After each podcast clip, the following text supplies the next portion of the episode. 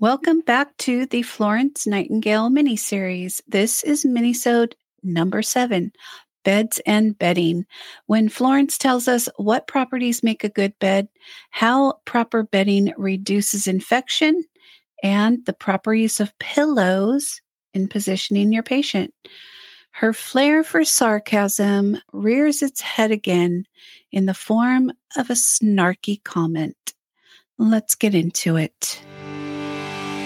You're listening to the Conversing Nurse podcast. I'm Michelle, your host, and this is where together we explore the nursing profession, one conversation at a time. She starts by talking about the cleanliness of patients' bedding, that the sheets are not being laundered regularly. Well, what was doing laundry like in the mid 19th century? Listen to this description from the Philadelphia Library website. Washing clothes in the late 1800s was a laborious process. Most household manuals recommended soaking the clothes overnight first. The next day, clothes would be soaped, boiled or scalded, rinsed, wrung out, mangled, dried, starched, and ironed, often with steps repeating throughout. Wow. So, not easy by any means. Now imagine doing this on a large scale for hospital beds. It would have taken forever. So, I get it. It was an intensely laborious project, but what Florence is saying is in the meantime, between washing, patients have fevers, they're sweating, they have open wounds that are draining onto these sheets. So they're laying in their filth and disease. She talks about the importance of airing your dirty sheets out. And again, this was probably time consuming and difficult to do on a large scale basis. But here's where her snarky comment comes in. I once told a very good nurse, in parentheses, that how her patient's room was kept was quite enough to account for his sleeplessness. And she answered quite humouredly that she was not at all surprised at it, as if the state of the room were like the state of the weather, entirely out of her power now and in what sense was this woman to be called a nurse? So apparently, nurses did the laundry for their patients. And I'm so glad in this day and age that is not the case because we have more than enough to do as it is. Now, at the end of episode six, I referred to nurses being very particular about their beds, and I am certainly one of them. Back in my days as a pediatric nurse, I was caring for a child of five or six who had undergone a surgical procedure. He had had an open wound that was being packed daily, and he had Montgomery straps.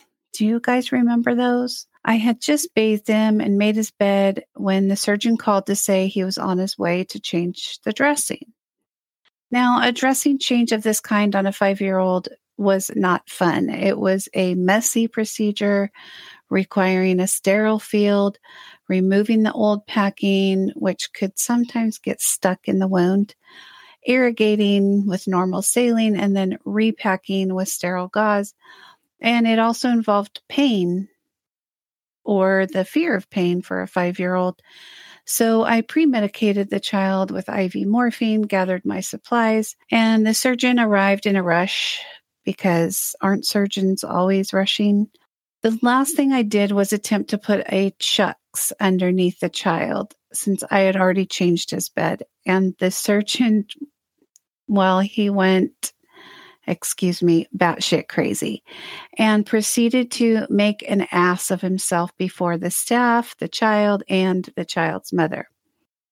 Oh my God, your precious sheets can't get a drop of blood on them. Yada, yada, yada. Yes, you are damn right. I left out the curse word. I think all my patients love clean sheets, as I'm sure you do. Are you ready for your sterile gloves, doctor? Then he proceeded to change the dressing in silence, which I very much appreciated. Florence talks quite extensively about the best kinds of beds. She says that the bed should not be too wide, no more than three and a half feet. It should not be too high, should not have more than two mattresses, and it should be positioned near a window so the patient has a view and can get the benefits of fresh air and light, which, as you remember, are two of the essentials for health that we talked about in Minisode 1. Of course, in hospitals today, we have a variety of beds for a variety of different reasons. For adults, we have Stryker beds, Hill-Rom beds, bariatric beds for very large patients. We have pneumatic mattresses that prevent bed sores, and we have beds with built in scales. We have beds with alarms for fall prevention, which, as you all know, falls are a huge problem and almost always part of any hospital's quality of improvement projects.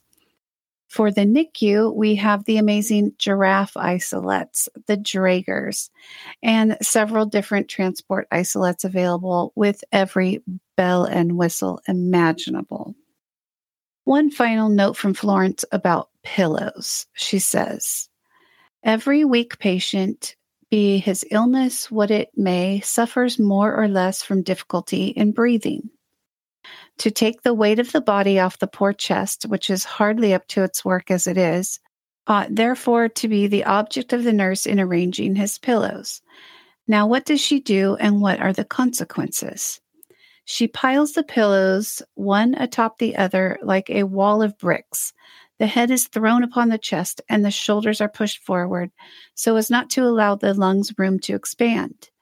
The pillows, in fact, lean upon the patient, not the patient upon the pillows. It is impossible to give a rule for this because it must vary with the figure of the patient. And tall patients suffer more than short ones because of the drag of the long limbs upon the waist but the object is to support with the pillows the back below the breathing apparatus, to allow the shoulders room to fall back, and to support the head without throwing it forward. The suffering of dying patients is immensely increased by neglect of these points, and many an invalid too weak to drag about his pillows himself slips his book or anything at hand behind the lower part of his back to support it. I love how Florence uses her knowledge of physics to show us how the body works and what the patient needs. And it seems Florence had the same issues that we as nurses have today regarding hospital pillows, that they are absolute pieces of crap. So take it easy on us, Florence. We don't have a lot to work with. Well, that's all about bedding. Join me next time for Minisode 8 when Florence discusses cleanliness, cleanliness of hospital rooms, and the nurse's personal cleanliness. Thank you, and I will see you soon.